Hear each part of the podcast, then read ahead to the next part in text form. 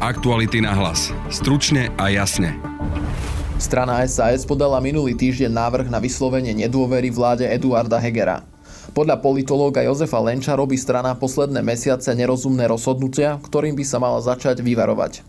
To načasovanie návrhu na odvolanie vlády Eduarda Hegera bolo presne tým spôsobom komunikácie, ktorého by sa mala strana vyvarovať, ak nechce ďalej klesať v preferencii alebo ak nechce, aby sa nedôvera voličov voči tejto strane stupňovala. V druhej téme podcastu sa s analytičkou Barbarou Zmuškovou pozrieme na možné pozastavenie eurofondov v Maďarsku. Európska komisia navrhla Budapešti zmraziť sedem celá päť miliardy eur, čo predstavuje pätinu eurofondov na roky dvetisícdvadsaťjeden až dvadsaťsedem. Otázne je, či to odobria členské štáty únie. Rozhodnúť majú do devätnásteho decembra. Ono sa to vôbec neočakávalo, že takéto veľké krajiny sa istým spôsobom postavia na stranu Maďarska. Počúvate podcast Aktuality na hlas. Moje meno je Adam Oleš a na podcaste spolupracovala Denisa Žilová. Dnes si pripravíme niečo špeciálne. Budeme k tomu potrebovať zahrst dôvery, tóny trpezlivosti, kilá empatie a hodiny spoločne stráveného času. Po dôkladnom výbere nájdeme dieťaťu, ktoré nemôže vyrastať v rodine, bády dobrovoľníka alebo dobrovoľníčku. Následne namiešame dvojici program tak, aby sa ich čas pekne spojil. Ak sa nenecháme odradiť počiatočnými neúspechmi, približne po piatich rokoch dostaneme delikátne priateľstvo na spôsob buddy. Ak viete darovať svoj čas, kompletný recept nájdete na tvojbuddy bodka es ká. Aktuality na hlas. Stručne a jasne. O politickej situácii na Slovensku sa budem rozprávať s politológom Jozefom Lenčom. Dobrý deň. Dobrý deň. Strana es a es podala minulý týždeň návrh na vyslovenie nedôvery vláde Eduarda Hegera. Ako si vysvetľujete tento krok, keď už aj Mária Koliková povedala, že očakáva, že vláda nepadne? Bolo to potom správne rozhodnutie? Práve treba povedať, že to rozhodnutie nebolo rozumné, pretože informácia alebo tlačová konferencia, na základe ktorej informovali verejnosť, že podávajú návrh na odvolanie vlády Eduarda Hegera, nasledovala niekoľko minút potom, čo vďaka hlasom es a es nebol odvolaný minister z vlády Eduarda Hegera, ktorý notabene bude odvolaný z pozície v prípade, ak bude úspešné hlasovanie o nedôvere vláde Eduarda Hegera. Takže e, ocitli sa v situácii, kedy e, na jednej strane im nerozumejú voliči, občania, čo vlastne es a es chce, či chce alebo nechce podržať vo funkcii ministra Mikulca. Na druhej strane sa dostali do ostrej kritiky či už zo strany svojich bývalých koaličných partnerov, dnes politických protivníkov, ktorých vládu chcú odvolať, ale súčasne aj súčasných, nazvime to, spolupracovníkov, keď to úplne tak nie je, v opozícii, ktorí nedôverujú es a es ako strane, ktorá je ochotná robiť naozaj opozičnú politiku v tých intenciách, ktorá, ktoré sú zamerané napríklad na odvolanie nepopulárnych ministrov a skôr vnímajú ich správanie ako politikáčenie. Takže ono ani nie je otázkou dňa, či bolo správne, správny návrh v kontexte toho, či má alebo nemá šancu uspieť odvolávanie vlády Eduarda Hegera, ale či to bol správny, rozumný návrh v súvislosti s tým, ako bude a je v súčasnosti vnímaná strana es a es v očiach verejnosti alebo aj potenciálnych politických partnerov pre budúcnosť. Takže aj to... Tam si myslím, že nie je to správne rozhodnutie. Takže im uškodil nielen tento krok, ale aj ten odchod z koalície, keďže vidíme, tie percentá im klesli. es a es percentá klesajú, niekedy stúpajú, závisí to od toho, v akej pozícii sú vnímaní občanmi, kým ako súčasť vládnej koalície v určitom období boli vnímaní ako racionálny rozum v iracionálnej koalícii. Niektoré ich rozhodnutia a správanie sa, najmä v ostatnom pol roku, ktoré je pre niektorých voličov nečítateľné, spôsobilo, že tie percentá na teraz klesajú a možno budú klesať ďalej. Závisí to bude ale od toho, ako sa bude es a es správať, akým spôsobom bude komunikovať to, čo vlastne chce. A myslím si, že to načasovanie návrhu na odvolanie vlády Eduarda Hegera bolo presne tým spôsobom komunikácie, ktorého by sa mala strana vyvarovať, ak nechce ďalej klesať v preferenciách, alebo ak nechce, aby sa nedôvera voličov voči tejto strane stupňovala. Ako hodnotíte krok es á es, že sa spojila práve so stranou Hlas? Je to nejaký náznak možnej budúcej spolupráce? A je možno pre Richarda Sulíka do budúca lepším partnerom práve Peter Pellegrini pred Igorom Matovičom? To je niekoľko otázok v sebe. Začnem tou poslednou.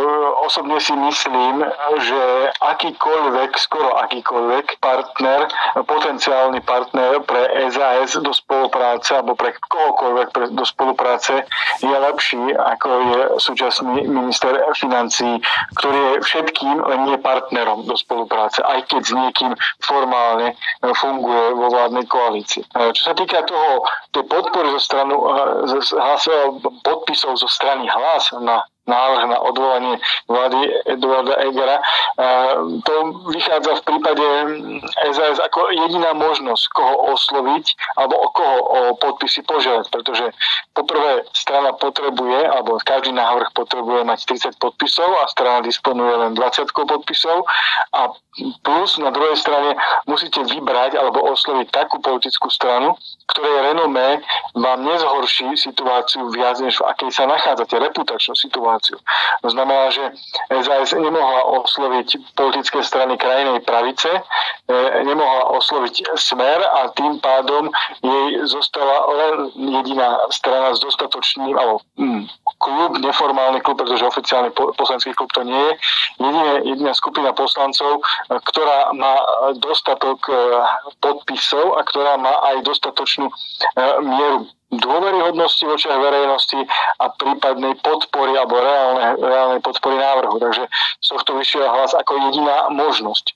Čo samozrejme teda z tohto hľadiska nemôže potvrdzovať to, že by išlo aj o budúcu spoluprácu, pretože to bola jediná možnosť v súčasnosti.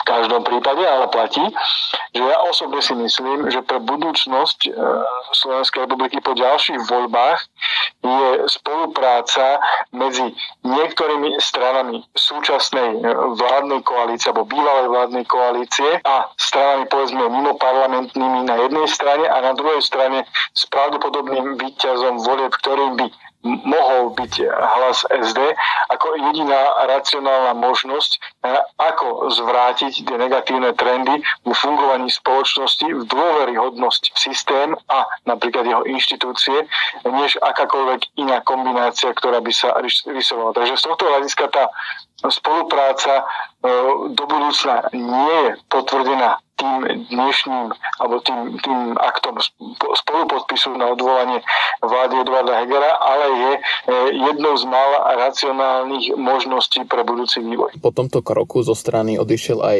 poslanec Martin Klus, podľa ktorého by povalenie tejto vlády znamenalo návrat Smeru a Hlasu, ale je správne stále, dá sa povedať, strašiť návratom Smeru a tak možno prehliadať niektoré kroky koalície? Ak mu nechcete robiť reklamu e, Smeru, tak to správne nie je. Akákoľvek zmienka alebo prípadne strašenie neod, neodvráti e, ten stav, ktorý by sa teoreticky mohol stať, ale skôr, ako ste to naznačili v otázke, marginalizuje chyby súčasnosti a tým pádom v podstate svojím spôsobom nepriamo pomáha tej vízii, ktorú sa snažíte takýmto spôsobom načrtnúť. Nemyslím si, že je to rozumné. Po tomto vyhlásení es á es prišli aj zo strany koaličných poslancov, rovnako aj ministra Krajniaka, reči o progresívnom puči.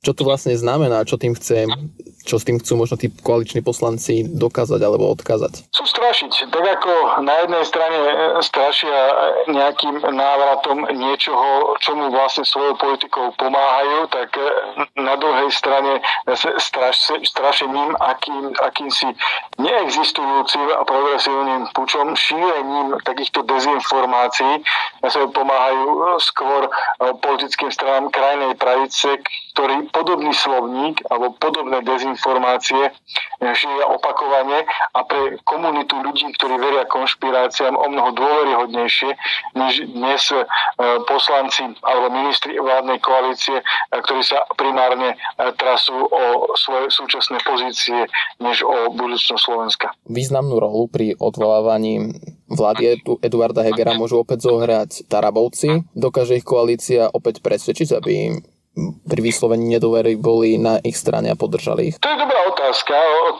Samozrejme, tu sa nám spájajú niektoré, niekoľko hlasovaní v priebehu tohto týždňa. Pravdepodobné hlasovanie o návrhu, za ktorým stojí Tomáš Taraba ohľadom trestných, trestných sadzieb za, za korupčné správanie sa verejných funkcionárov. Tiež nás čaká a rozpočet, čaká nás teda pravdepodobné hlasovanie o odvolávaní vlády Eduarda Hegera a bude veľmi zaujímavé zaujímavé sledovať, pri akých hlasovaniach, ako sa, ako sa zachová, ktorá zo strán. V každom prípade je možné, že, že Tarabovci, ak nebudú kontinuálne trvať na svojom, na svojich stanoviskách, e, budú hlasovať za odvolanie vlády Eduarda Hegera, tak ako sľubovali, že, ne, že nebudú hlasovať za rozpočet, ale za týždeň sa môže stať veľa vecí. Ich e, pohyblivosť na, v rámci z toho, akým spôsobom prezentujú svoje stanoviska, je mimoriadne vysoká a v neposlednom rade máme zase zopakovanú taktickú chybu zo strany es a es, ktorá tak ako v prípade svoju, svojho odchodu, neodchodu z vládnej koalície, respektíve odvolávania a neodvolávania Igora Matoviča hovorila o tom, že ak Igor Matovič nebude vo vláde, tak sa do nej chcú nejakým spôsobom vrátiť a pomohla tak dať argument skupine poslancov okolo Tomáša Tarabu, prečo nehlasovať za odvolanie Igora Matoviča, pretože nechcú návrat sa do vlády, tak aj svojim tvrdením na tlačovej konferencii, že v prípade, ak bude odvolaná vláda Eduarda Hegera, môže sa vytvoriť nejaká nová sedemdesiatšesť, kde sa mimochodom možno mimovoľne medzi riadkami e, snažili zakomponovať aj seba, e, pôsobiť ako, e, ako barlička pre e, skupinu okolo Tomáša Tarabu, prípadne aj to v úvodzovkách strašenie tzv. Úradníckou vládou pani prezidentky môže byť niečo, čo, čím budú argumentovať napríklad nezávislí poslanci e, okolo Tomáša Tarabu, že e, nebudú hlasovať za odvolanie e, vlády, aby tu nevzniklo nejak, nejaká progresívna úradnícka vláda pani prezidentky. Takže e, argumenty na to, ako obhájiť svoj názorový prerod majú a uvidíme, že či sa ich chopia, alebo si budú stáť za svojím, ako tvrdili na konci minulého týždňa. To bol politolog Jozef Lenč. Ďakujem za rozhovor. Ďakujem za pozvanie a pekný deň prajem. Aktuality na hlas. Stručne a jasne. Pri mikrofóne vítam analytičku z Euractivu Barbaru Zmuškovú, s ktorou sa pozrieme na možné zmrazenie eurofondov Maďarsku. Dobrý deň. Dobrý deň. Maďarsko môže prísť o sedem celá päť miliardy eur a členské štáty únie o zmrazení rozhodnú do devätnásteho decembra. Maďarsko predstavilo Európskej únii sedemnásť opatrení, ako chce riešiť tento problém či už s korupciou alebo s právnym štátom v krajine. Čo však komisii nestačilo, prečo? Jedna vec bola, že to, čo oni prislúbili, a áno, tak ako hovoríte, že komisia povedala, že keby týchto sedemnásť vecí, tak ako ich sľúbili, do devätnásteho novembra urobili, čo bolo veľmi realistické. Orbánová vláda má a, takú silnú moc, že to mohli prakticky v priebehu niekoľkých dní prijať. A, takže to by im stačilo na to, aby vyriešilo tie ich obavy. Ale jednak nestihli ten termín, a, viacero vecí prijali až po tom termíne, to znamená, že a, v rámci tej, do, tej dohody nestihli úplne všetkých sedemnásť vecí, ani teraz nie, ani zďaleka všetkých tých sedemnásť budú prijatých. No a na čo upozorňovala komisia dopredu, že bude sa treba pozrieť na detaily tých zákonov, zákonov, ktoré vlastne to Maďarsko príjme. Takže aj keď Maďarsko predstavilo zákon o nejakej tej protikorupčnej jednotke, tak nemá úplne všetky tie právomoci, tak ako boli dohodnuté. Napríklad nebude môcť úplne kontrolovať vysoko postavených vládnych úradníkov v niektorých veciach. Takže komisia tam identifikovala viacero stále slabín, cez ktorých by sa tá korupcia mohla diať. Ako Orbán tlmočí na domácej scéne to, že môžu prísť eurofondy? Momentálne je to také uh, zmetočná tá komunikácia aj z Európskej únie, uh, aj z Maďarska, pretože Maďarsko sa samozrejme bude tváriť, že to, čo vlastne um, slúbili, že bolo splnené, um, budú skôr hovoriť, že um, Brusel nesplnil tú svoju časť dohody a tým, že prijali nejakú jednu časť, nie úplne všetko, tak práve po mne budú um, určite lobovať za to, nech ten trest nie je až taký silný, nech tam je nejaké zmiernenie a začína to vyzerať, že Uh, tie štáty na to počúvajú, pretože Maďarsko uh, stále pokračuje v tej svojej stratégii vetovania dôležitých iniciatív, um, používajú, vlastne teraz to vidíme na tom stretnutí, ktoré má byť zajtra v útorok, že na agende je zároveň toto zmrazenie tých eurofondov, na stretnutí vlastne ministrov, ministrov financií je tam toto zmrazenie eurofondov a zároveň sú tam dva, dve legislatívy, kde Maďarsko môže použiť právo veta a používa ho, je to minimálna globálna daň pre firmy a tiež je to osemnásť miliardová pôžička Ukrajine a tuto je taký všeobecný konsenzus, že kým nebude potom po Orbánovom, tak tuto tie štáty jeho súhlas nezískajú. Čiže podľa vás nie je reálne, že nakoniec príde o eurofondy? Toto si netrúfam povedať. Je dosť možné, pretože veľké krajiny ako Francúzsko, Taliansko a Nemecko začínajú argumentovať, že tým, že niečo prijali do toho devätnásteho novembra, takže mala by Európska komisia znova to zhodnotiť. Pravdepodobne budú tlačiť na to, nech tým, že niečo aspoň urobili, nech to zmrazenie nižšie a bude sa to presúvať.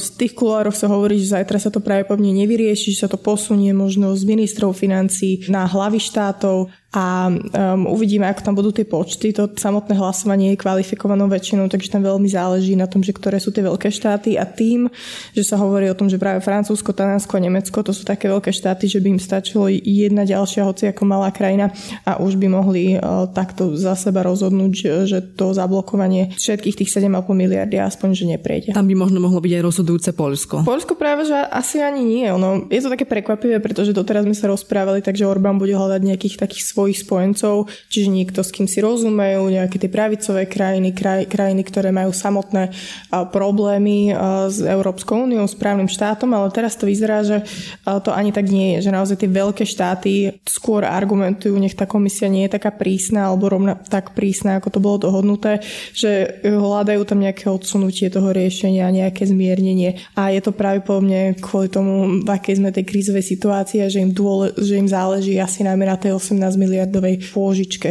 pre Ukrajinu. Takže um, je to taký prekvapivý zvrat. Ak mu pozastavia eurofondy, uh, ustojí to na domácej scéne? Bola by som prekvapená, keby to neustal. Ako som hovorila, keď sa na to pozrieme, tak um, možno striezva, tak je to vážna vec. Je to vážna vec, že tá e- Európska komisia hovorí, že tá korupcia v krajine je tak vážna, že si nedovolia dať úplne všetky eurofondy, tak ako to máme vlastne my. Takže to samozrejme veľa hovorí o tom, ako tá krajina používa svoj vlastný štátny rozpočet. Takže taký triezvy občan, keby si to zrátal, uh, tak je to naozaj veľmi vážne obvinenie a je to veľ, veľmi veľ, veľké zlyhanie vlastne štátnika, ktorý má zabezpečovať uh, dobré rozdielovanie tých uh, zdrojov v štáte. Lenže Orbán to určite bude prezentovať iba, že Brusel ho znova nejako šikanuje, uh, za nejak jeho konzervatívne názory. A akože povedzme si to úprimne, je to sedem celá päť miliardy eur, čo je veľa peňazí, ale jedná sa iba o pätinu toho, čo oni majú prísľubené na vlastne tie roky dvetisícdvadsaťjeden až dvetisícdvadsaťsedem.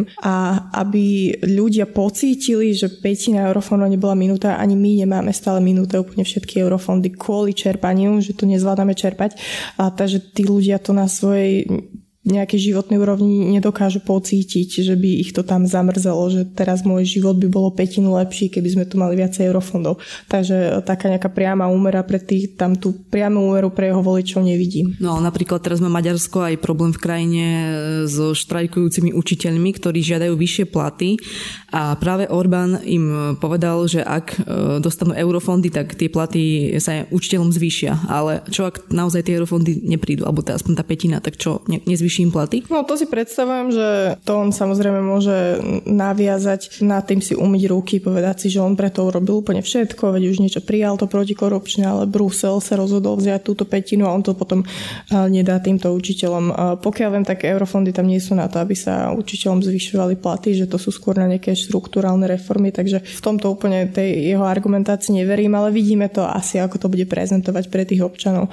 Um, ak by tam nejaká opozícia sa tohto chcela chytiť a mohla to nejako zarámovať, vysvetliť tým ľuďom, lenže tam už sa vraciame aj k tým problémom, ktoré tam sú s tými médiami, ktoré má Orbán vlastne pod taktovkou a momentálne tam nevidím, že toto by bol naozaj taký silný moment, že by to dokázalo všetky tieto štrukturálne problémy, ktoré v tom Maďarsku sú, nejako preťať. Vy už ste spomínali, že tých sedem a pol miliardy je pätina z eurofondov, ale je to pomerne dosť.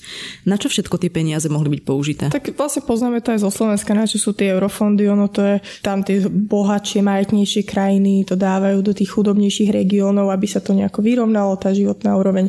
Um, momentálne, čo sa Európska únia sa pozerá skôr do budúcnosti, takže už neboli úplne tak určené na také klasické veci ako cesty, ale mali byť na napríklad aj prechod hospodárstva v priemysel. Nech sa teraz sme videli, že na Slovensku napríklad a, sa dajú miliardy na to, aby naše najväč, najväčší znečisťovatelia sa mohli transformovať, aby nemínali toľko emisí, čo je obrovská vec pre životné prostredie. Um, eurofondy sa samozrejme dávajú aj na, na školy, nemyslím si, že úplne na tie platy, ale napríklad na premenu tých uh, školských systémov, kurikuly, nech sú kvalitnejšie, to bude veľmi dôležitý prechod na vlastne na nový typ hospodárstva, aby tí ľudia mali lep, lepšie boli kvalifikovaní a mohli si dosiahnuť aj na nejaké vyššie platené mzdy. Takže pre takú krajinu, ako je Maďarsko, ako aj Slovensko, sú investície z eurofondov veľmi, veľmi dôležité na to, aby sa tie celé ekonomiky a životy ľudí dostali viac na tú západnú úroveň. Lenže ako hovorím, je to dosť ťažké pre, pre ľudí odsledovať, že toto bol presne ten ich efekt a že ktorý bol ten efekt eurofondov na ich životy. Vieme, že Slovensko v tomto zatiaľ nemá jednoznačný postoj, teda, že nie sú ani proti tomu, ale ani za to.